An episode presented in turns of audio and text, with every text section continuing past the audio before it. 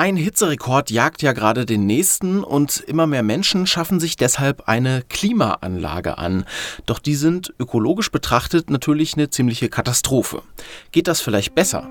Das ist heute Thema bei uns. Spektrum der Wissenschaft, der Podcast von Detektor FM.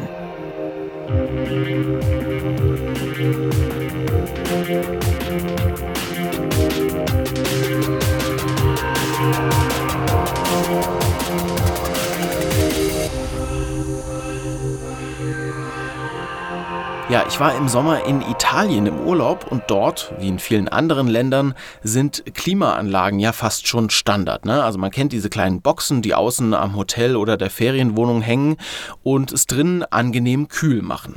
Aber was gut fürs Klima im Hotel oder in der Wohnung ist, das ist leider auf der anderen Seite sehr schlecht fürs Weltklima. Ökologisch betrachtet sind Klimaanlagen nämlich keine gute Sache.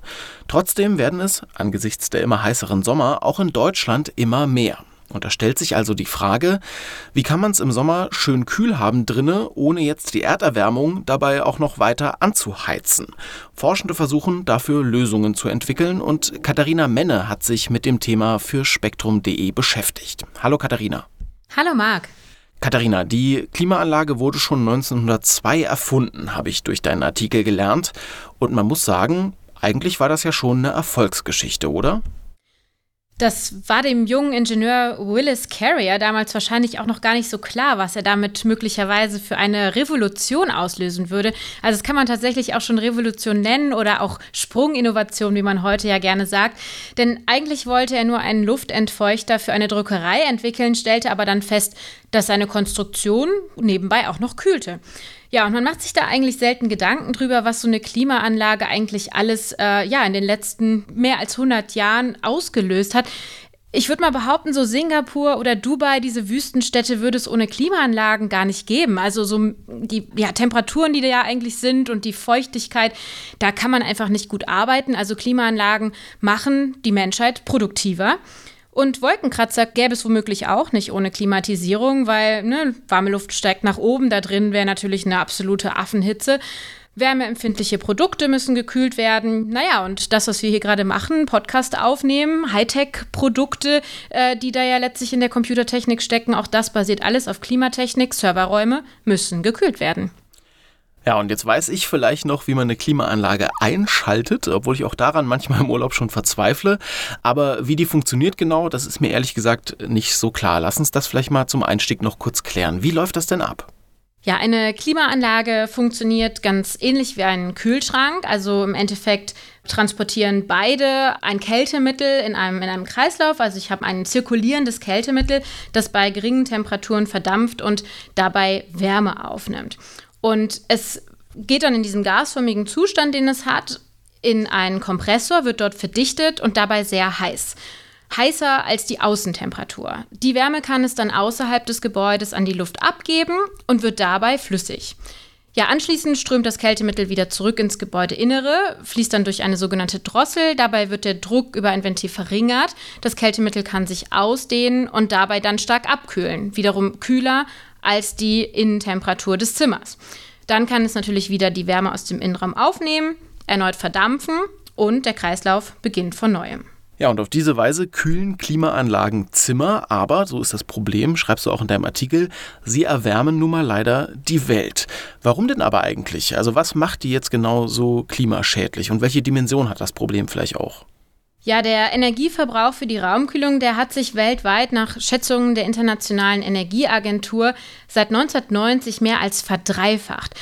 Du sprachst ja gerade eben schon von diesen Kästen, die man eben im Mittelmeerraum oder so sieht. Aus den großen Städten, die ich eben erwähnt habe, Singapur, Dubai, kennt man das ja wirklich aus jedem Hinterhof. Und was ich echt erschreckend fand in den USA, da haben sicherlich mehr als 90% der ganz normalen Privathaushalte so ein Klimagerät. Das kennt man hier aus Deutschland ja gar nicht. Aber ja, die haben natürlich auch eine völlig andere Bauweise. Und in den USA kann es an besonders heißen Tagen vorkommen, dass mehr als 70% des Spitzenstrombedarfs in Wohngebäuden darauf entfallen, Räume zu kühlen. Ja, und ich habe das mal so ein bisschen durchgerechnet, mir angeguckt. Also wenn eine Klimaanlage nur an 30 Tagen im Jahr in Betrieb ist, verbraucht sie mehr Strom als ein Kühlschrank, der das ganze Jahr überläuft. Klar, ist ja auch logisch, so ein Kühlschrank Ist ja relativ klein im Vergleich zu so einem riesigen Zimmer. Aber je nach Art der Klimaanlage, also ich sagte ja eben, es gibt diese Split-Geräte, die man so kennt, aber ja, die ganz extremen Energiefresser sind diese kleinen Monoblock-Anlagen, die ja auch jetzt im Sommer in vielen Baumärkten ausverkauft waren. Und wenn man die in einem sehr heißen Sommer, ich habe jetzt mal gesagt, man würde so 3 Monate lang die wirklich jeden Tag 8 Stunden laufen lassen, dann kommt man ja so auf circa 90 Tage, dann kann der Stromverbrauch echt hoch sein. Also so eine Klimaanlage mit einem Stromverbrauch von, ich sag mal so 1 Kilowattstunde, verbraucht dann an diesen 90 Tagen 720 Kilowattstunden. Und ja, jetzt kann man das noch mit so einem alten klassischen Strompreis von, ich sag mal 35 Cent rechnen. Das sind allein schon 252 Euro. Aber die Strompreise, die steigen ja gerade enorm. Und wenn ich jetzt mit einem 60 Cent Strompreis rechne, dann ist das ja schon doppelt so viel. Also da bin ich schon bei mehr als 500 Euro für diese 90 Tage. Also da kann man sich ja an einer Hand auszählen, dass es zum einen in dieser Hinsicht nicht gut ist. Naja, und wenn man schon mal an einem von diesen Kästen oder in so einem Hinterhof stand, an denen vorbeigelaufen ist, dann weiß man, die blasen ja auch noch diese ganze heiße Luft nach draußen. Also dass das nicht gut fürs Klima sein kann, das ist, glaube ich, ziemlich klar. Ja, das ist ziemlich klar. Und neben dem Energieverbrauch sind auch noch diese Kältemittel, die du beschrieben hast, die da drin sind, ein Problem. Die sind nämlich oft schädlich, oder wie muss ich mir das vorstellen?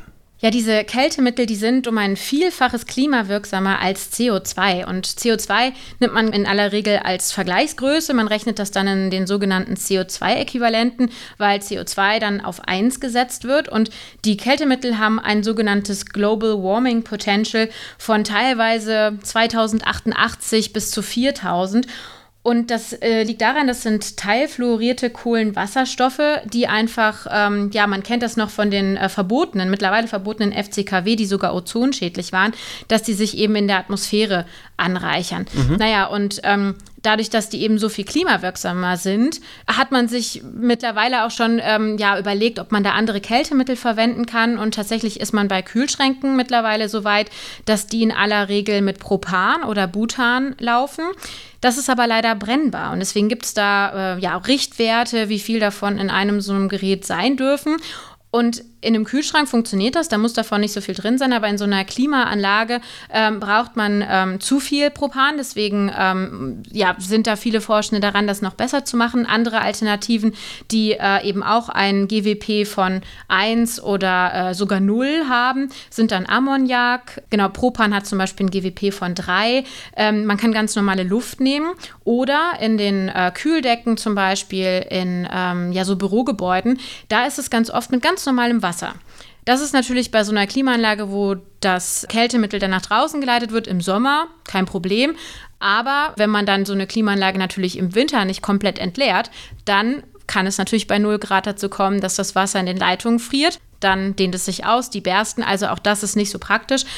Forschende sind da dran, sich da Alternativen zu überlegen, um die, und das finde ich eine ziemliche Hausnummer, 8 Millionen Tonnen CO2-Äquivalente einzusparen, die im Jahr 2020 in Deutschland durch Kühlanlagen, Klimaanlagen erzeugt wurden. 8 Millionen? 8 Millionen Tonnen. Ja, das ist krass. 8 Millionen Tonnen ist vor allem insofern krass, als dass in Deutschland ja Klimaanlagen zumindest jetzt bei privaten Haushalten noch gar nicht so verbreitet sind, ja, wie andernorts. Also man findet die ja bei uns immer noch eher in Büros, Hotels oder sowas. Aber Experten warnen, dass sich auch das schon bald ändern könnte. Also dass mehr private Haushalte wirklich auf Klimaanlagen zurückgreifen.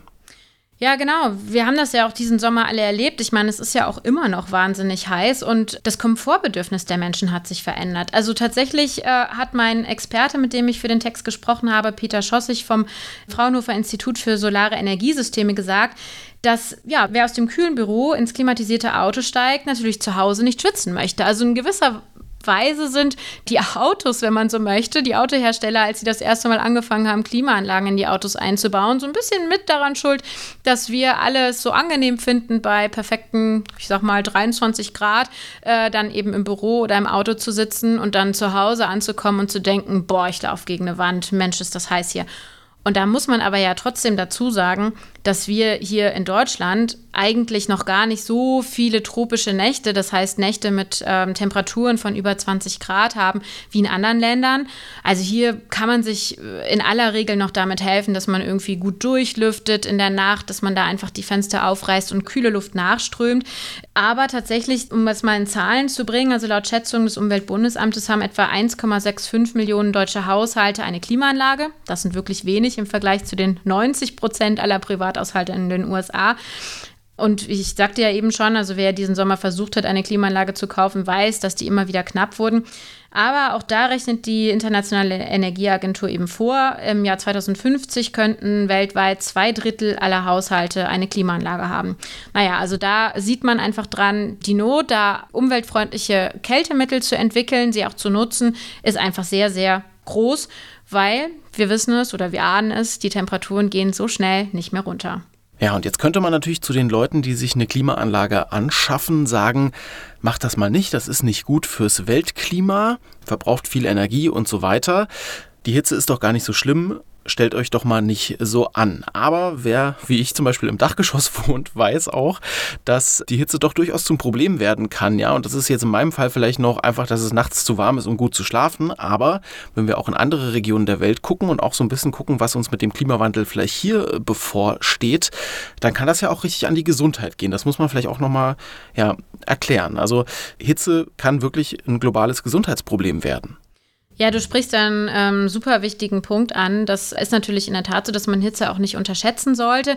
Tatsächlich ist sie einfach schädlich für den Körper. Wir sind, wenn man so will, gleichwarme Tiere. Also unsere Körperkerntemperatur sollte schon so bei 36,5 Grad liegen. Man weiß, wenn man Sport treibt oder so oder in die Sauna geht, dann kann die sich auch tatsächlich auf 39 Grad erhöhen. Das ist dann auch nicht sofort schlimm.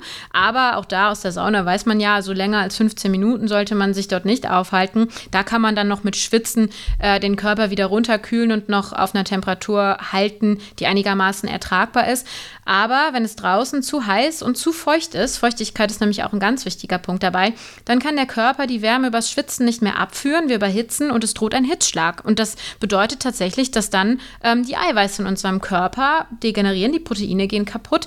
Und vor allem Kinder, Senioren, Schwangere haben ein Problem oder können es entweder noch nicht oder nicht mehr oder aufgrund der Schwangerschaft nicht gut regulieren. Und deswegen sagt die Weltgesundheitsorganisation auch, dass tagsüber eine Temperatur von 32 Grad nicht dauerhaft überschritten werden sollte und nachts sollte sogar eine Temperatur von unter 24 Grad gehalten werden. Ja, und da sagt man dann, viel trinken oder so. Aber da kommen wir schon ganz schnell an den Punkt, dass wenn Menschen dauerhaft einer solchen Hitze ausgesetzt sind, dann müssen sie sich abkühlen können. Und das wird zum Beispiel versucht mit sogenannten Hitzeschutzplänen, die jetzt mehr und mehr vorgeschrieben werden, auch von den Städten und Kommunen einzuhalten. Und da gibt es dann zum Beispiel so Karten, wo dann die Stadt Mannheim tatsächlich Orte verzeichnet, wo man sich im Sommer abkühlen kann. Das können Parks sein. Das ist ja eine schöne Sache, dass man sich auch unter Bäumen abkühlen kann im Schatten. Aber es sind auch öffentliche Gebäude, wie zum Beispiel Bibliotheken oder Verwaltungsgebäude, wo man hinkommen kann, wenn man zu Hause eben keine Klimaanlage hat. Ja, wir stehen bei der ganzen Sache eigentlich so ein bisschen, das kristallisiert sich jetzt heraus, vor einem Dilemma, ne? Also einerseits, es wird immer heißer und wir müssen zusehen, dass wir unsere Räume, wo wir uns aufhalten, etwas runterkühlen. Nicht nur, weil das angenehmer ist, sondern eben auch, wie du gerade beschrieben hast, weil das für die Gesundheit förderlich ist. Und auf der anderen Seite verschlimmern wir aber mit den Klimaanlagen auch die Klimasituation weltweit. Gibt es denn schon Ideen, wie man dieses Dilemma irgendwie halbwegs ökologisch verträglich auflösen könnte? Ja, in Bezug auf die Kältemittel gibt es tatsächlich schon seit einigen Jahren von der EU zum Beispiel die sogenannte F-Gas-Verordnung. Und die besagt, dass diese extrem klimaschädlichen Kältemittel über die Jahre jetzt so schrittweise mengenmäßig reduziert werden müssen. Also das heißt, die Industrie wird gewissermaßen dazu gezwungen, immer umweltfreundlichere, klimafreundliche Kältemittel zu entwickeln. Denn je höher das GWP, desto weniger dürfen sie letztlich davon produzieren, beziehungsweise desto teurer werden diese Mittel für die Abnehmer. Also ist es natürlich schlauer, klimafreundlichere Kältemittel zu entwickeln. Und das passiert auch. Also der Effekt ist messbar. Ja, dann gibt es natürlich so Lösungen wie Verschattung an Häusern. Also in Deutschland bauen wir ja eigentlich wirklich sehr solide in aller Regel. Eben auch durch die kalten Winter schaffen wir es eigentlich durch gute Isolation, die Temperatur in den Innenräumen einigermaßen konstant zu halten. Was natürlich auch immer wieder erwähnt werden muss, ist, dass ich eine Klimaanlage, die mit grüner Energie, also beispielsweise mit einer Solaranlage betrieben wird und dann noch zusätzlich mit einem klimafreundlichen Kältemittel letztlich auch eine wunderbare Sache ist. Also da sind zum Beispiel Wärmepumpen, auf die ja jetzt auch für die Wärmeerzeugung immer mehr umgerüstet wird. Eine spannende Sache, weil man mit denen, das ist im Prinzip einfach der umgekehrte Prozess zu dem, den ich eben beschrieben habe, kann man eben nicht nur wärmen, sondern auch kühlen. Also das heißt, ich lasse sie im Prinzip mit einem sogenannten Vierwegeventil einfach in die andere Richtung laufen, kann im Winter Wärme erzeugen und im Sommer Kälte. Ja, dann in den großen Gebäuden, die wir eben angesprochen haben, die in Deutschland bislang in allermeisten Fällen Klimaanlagen haben, also Hotels, vor allen Dingen aber auch Krankenhäuser und Bürogebäude, da wäre es auch schlau, die Abwärme, die bei der Kälteerzeugung entsteht, einfach zu nutzen, zum Beispiel im Krankenhaus, in der Wäscherei, um da das Wasser auf Temperatur zu bringen, also im Prinzip, dass ich die nicht nach draußen blase, sondern nutze. Ja, und dann gibt es tatsächlich auch ganz viele Klimatechniken, die einfach umweltfreundlicher funktionieren und ganz ohne Kältemittel auskommen. Das ist zum Beispiel die sogenannte Verdunstungskühlung, wo ich über so eine Art Luftbefeuchtung einen Kühleffekt bekomme. Es ist auch ähnlich wie beim Schwitzen. Und das geht aber natürlich nur, wenn die Luftfeuchtigkeit relativ gering ist, weil ich sag mal, bei einer 100%igen Luftfeuchtigkeit spüre ich davon keinen Effekt. Dann kann ich natürlich mit Feuchtigkeit nichts mehr runterkühlen. Okay, aber das sind ja schon einige Ansätze, wie man das Ganze vielleicht ein bisschen ökologisch verträglicher machen könnte.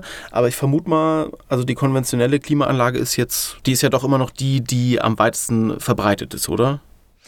Ja, das ist tatsächlich schwer zu sagen, einfach weil es da ja es gibt ja verschiedene Möglichkeiten, es zu machen. Man hat diese Monoblockanlagen, die man eben schnell im Baumarkt kaufen kann und die einfach auf Knopfdruck und sehr, sehr schnell, man hängt da einfach so einen Schlauch aus dem Fenster und schafft es einfach so in einer Dreiviertelstunde oder was, den Raum auf 20 Grad runterzukühlen. Das ist natürlich insgesamt eine einfache Investition und so eine größere Split-Klimaanlage oder gar jetzt irgendwie so eine Deckenkühlung oder was, wie es die in den Bürogebäuden gibt, die sind natürlich auch wahnsinnig teuer und auch schwer zu installieren. Also die kann man ja jetzt nicht mal einfach im Baumarkt kaufen. Aber was einfach noch schneller geht, das muss man sich schon klar machen, ist tatsächlich, ich sag mal, eine Jalousie anzubringen oder wie ich eben sagte, zu lüften oder einfach auch vor allen Dingen in Städten darauf zu achten, dass einfach mehr Grün da ist. Also ich erwähnte das ja eben, so die klassischen kühlen Orte in der Stadt im Sommer sind Parks. Da ist es kühl. Da ist einfach diese Feuchtigkeit, die auch von der Wiese oder von den Bäumen ausgeht, sehr, sehr angenehm im Garten oder was. Das hat natürlich nicht jeder zur Verfügung. Also da würde ich auch immer noch sagen, ist jetzt die Klimaanlage wirklich nur der Moment wie bei dir in der Dachwohnung, wo ich einfach kaum andere Möglichkeiten habe. Da kommt man wahrscheinlich nicht drum herum. Ja, zumindest wenn sich die Temperaturen so weiter entwickeln. Aber du hast die Städte angesprochen und wer in der Stadt wohnt, weiß ja, wie Parks so eine kühle Oase auch sein können im Sommer. Und man kann aber städtebaulich, auf den Aspekt würde ich zum Ende noch kurz eingehen, auch ein bisschen eingreifen, ne? Also dass man vielleicht gar nicht so viele Klimaanlagen braucht. Also Städte können sich auch, die sind ja besonders von Hitze betroffen, auch gut aufstellen. Genau, also was ich bei meiner Recherche sehr erschreckend fand, ist die Zahl, wie viele Flächen in Deutschland versiegelt sind. Also es sind ungefähr 22.600 Quadratkilometer. Naja, und versiegelte Flächen, also betoniert, asphaltiert, ja auch selbst mit Schotter versehen, die absorbieren Wärme eher, statt sie zu reflektieren. Das ist ja auch so ein bisschen das Argument gegen die Gärten des Grauens, die Schottergärten. Also geh nur mal durch so eine Straße, wo ich sag mal irgendwie 3 Gärten voll sind mit Schotter, man hat kaum Bäume, es wirft alles keinen Schatten. Das ist einfach, da flirrt wirklich die Hitze überm Asphalt. Und dann 2 Straßen weiter, vielleicht viele Gärten, viel Grün, möglicherweise ein Park. Da merkt man sofort, das ist ein ganz anderes Mikroklima. Ja, Pflanzen an Hausfassaden werden ja auch mehr und mehr empfohlen. Dachflächen, die bepflanzt sind, die können tatsächlich die Temperatur im Haus, aber auch in der gesamten Gegend um einige Grad senken. Sie fangen die Hitze ab, erzeugen zusätzlich Verdunstungskälte, indem das Wasser, was dort zunächst gespeichert ist, dann verdampft. Überhaupt Grünschneisen, Parks in Städten sorgen dafür, dass sich das Klima verbessert. Sie spenden Schatten, tragen zur Verbesserung der Luftqualität bei. Ja, und was auch ganz oft, finde ich, zu stiefmütterlich behandelt wird, ist, dass helle Dächer und Hausfassaden das Sonnenlicht natürlich reflektieren, anstatt es zu absorbieren. Also lieber eine Hauswand weiß streichen, anstatt in irgendeinem dunklen Anthrazitgrau. Ja, und dann ist es natürlich alles das Thema Isolierung. Also sowohl im Winter, um die Wärme drin zu halten, als dann natürlich im Sommer, um die kühle Luft drin zu halten. Also doppelt verglaste Fenster, gute Isolierung. Das sind alles Dinge, die wir hier in Deutschland wirklich noch sehr gut umsetzen können, wo wir die Möglichkeiten zu haben und wo jeder Experte sagen würde, erstmal daran arbeiten und versuchen, weniger Flächen zu versiegeln, alles grüner zu machen und einfach das Mikroklima in den Städten zu verbessern, weil die sind ja tatsächlich das Hauptproblem. Auf dem Dorf ist es ja meistens gar nicht so schlimm. Und ja, dann erst über Klimaanlagen und Klimatechnik nachdenken. Ja, und noch viel wichtiger als das Klima in Innenräumen zu verbessern, wäre es natürlich, das Klima draußen einfach in den Griff zu bekommen. Mit diesem Gedanken schließt du deinen Artikel, Katharina. Und ich finde, das ist eigentlich auch ein schöner Schlussgedanke und vielleicht auch Appell für diesen Podcast. Also Katharina, vielen Dank dir, dass du uns das Thema Klimaanlagen näher gebracht hast. Ja, mir hat es auch großen Spaß gemacht und ich fand es auf jeden Fall spannend, mich mit dem Thema zu beschäftigen und bin gespannt, wie sich das in Zukunft entwickelt und was die Forschenden da vielleicht noch an klimafreundlichen Klimaanlagen entwickeln. Ja, und auch euch da draußen vielen Dank fürs Zuhören, nämlich das war's vom Spektrum Podcast für diese Woche. Eine neue Folge gibt's nächsten Freitag. Mein Name ist Marc Zimmer und ich sage Tschüss und angesichts des Themas heute auch, bleibt cool, aber vielleicht ohne Klimaanlage, wenn's geht. Spektrum der Wissenschaft, der Podcast von Detektor FM.